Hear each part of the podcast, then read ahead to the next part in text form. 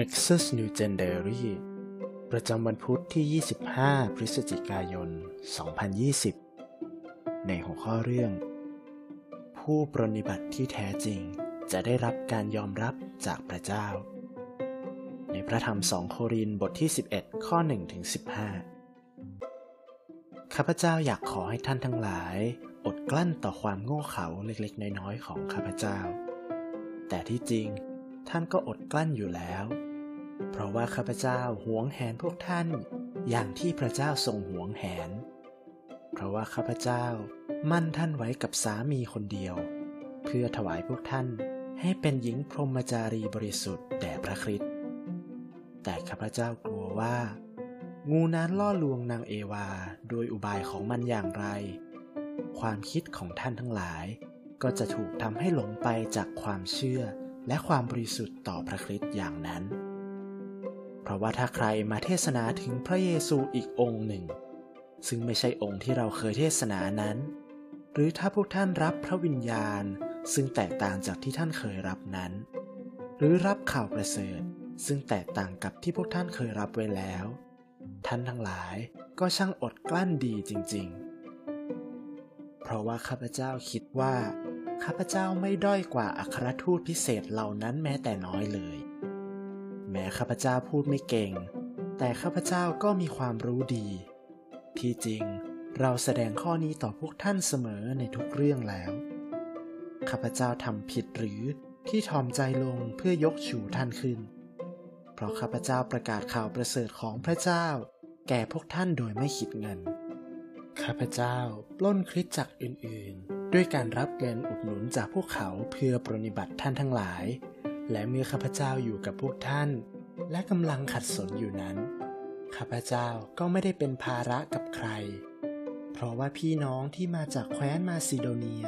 ได้จัดเตรียมสิ่งที่ข้าพเจ้าขัดสนให้กับข้าพเจ้า ข้าพเจ้าทำตัวไม่ให้เป็นภาระกับพวกท่านในทุกด้าน และข้าพเจ้าจะทำตัวเช่นนี้ต่อไป ความจริงของพระคริสต์อยู่ในข้าพเจ้าอย่างไร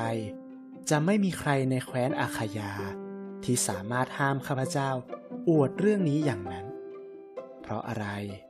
เพราะข้าพเจ้าไม่รักพวกท่านหรือ เพราะพระเจ้าทรงทราบดีว่าข้าพเจ้ารักพวกท่าน และสิ่งใดที่ข้าพเจ้าทำข้าพเจ้าก็จะทำต่อไป เพื่อปิดโอกาสคนพวกนั้นที่ชอบฉวยโอกาสให้คนยอมรับว่าเหมือนกับเรา ในสิ่งที่พวกเขาอวด ราะว่าคนพวกนั้นเป็นอัครทูตปลอม เป็นคนงานที่หลอกลวง พวกที่ปลอมตัวเป็นอัครทูตของพระคริสต์การทำเช่นนั้นไม่ประหลาดเลย เพราะว่าซาตานเองก็ยังปลอมตัวเป็นทูตสวรรค์ของความสว่าง เพราะฉะนั้นจึงไม่แปลกเลยที่ผู้ปรนิบัติของซาตาน จะปลอมตัวเป็นผู้ปรนิบัติของความชอบธรรมบั้นปลายของพวกเขา จะเป็นไปตามการกระทำของเขา ข้อสังเกต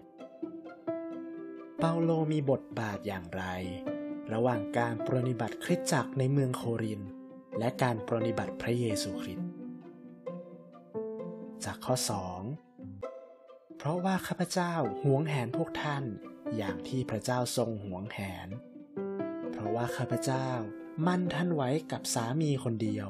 เพื่อถวายพวกท่านให้เป็นหญิงพรหมจารีบริสุทธิ์แด่พระคริสต์ข้อสังเกตอีกประการ เมื่อเปาโลทำการปรนิบัติอยู่ในเมืองโคริน ใครเป็นผู้ให้การสนับสนุนด้านการเงินแก่ท่าน ในข้อ 9 และเมื่อข้าพเจ้าอยู่กับพวกท่าน และกำลังขัดสนอยู่นั้น ข้าพเจ้าก็ไม่ได้เป็นภาระกับใคร เพราะว่าพี่น้องที่มาจากแคว้นมาซิโดเนีย ได้จัดเตรียมสิ่งที่ข้าพเจ้าขัดสนให้กับข้าพเจ้า ข้าพเจ้าทำตัวไม่ให้เป็นภาระกับพวกท่านในทุกด้าน และข้าพเจ้าจะทำตัวเช่นนี้ต่อไป การตีความ เพราะเหตุใด เปาโลจึงทำการปรนิบัติในเมืองโคริน ถึงแม้ว่าท่านไม่ได้รับค่าจ้าง การไตรตรอง คุณคิดอย่างไร เมื่อเห็นว่าเปาโลผู้ปรนิบัติโดยการรับรองจากพระเจ้า ไม่ใช่การรับรองจากมนุษย์นั้น ถูกนับว่าเป็นผู้ปรนิบัติที่แท้จริง การนำมาปฏิบัติ มีบางครั้งหรือไม่ ที่คุณเคยประเมินคุณค่าของเพื่อนร่วมงาน จากรูปร่างหน้าตาคำพูด หรือทักษะในการทำงานของเขา แทนที่จะมองเห็นความจริงใจ และการอุทิศตัวที่อยู่ภายในเขา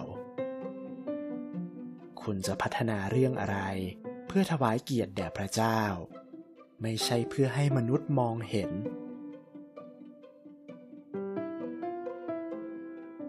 บทขยายความคำว่ามาซิโดเนียในข้อ 9 หมายถึงดินแดนตอนเหนือของกรีก ซึ่งประกอบด้วยเมืองฟิลิปปี เทสโลนิกา และเบริอาอยู่ด้วย ในข้อ 15 คำว่าปลอมตัวเป็นผู้ปรนิบัติของความชอบธรรม อ้างถึงการที่มีคนรับรองตนเอง ว่าตัวเขานั้นเป็นอัครทูต ท่ามกลางการต่อต้านของเปาโล พวกเขายืนยันว่าพวกเขาเป็นผู้ปรนิบัติของความชอบธรรม เช่นเดียวกันกับเปาโล เปาโลแนะนำตัวเองว่าท่านเป็นเหมือนพ่อสื่อที่จะนำพระคริสต์ผู้เป็นเจ้าบ่าว และคริสตจักรเมืองโครินที่เป็นเจ้าสาวให้มาพบกัน อย่างไรก็ดี เมื่อท่านพบว่าความสัมพันธ์นั้นกำลังสั่นคลอน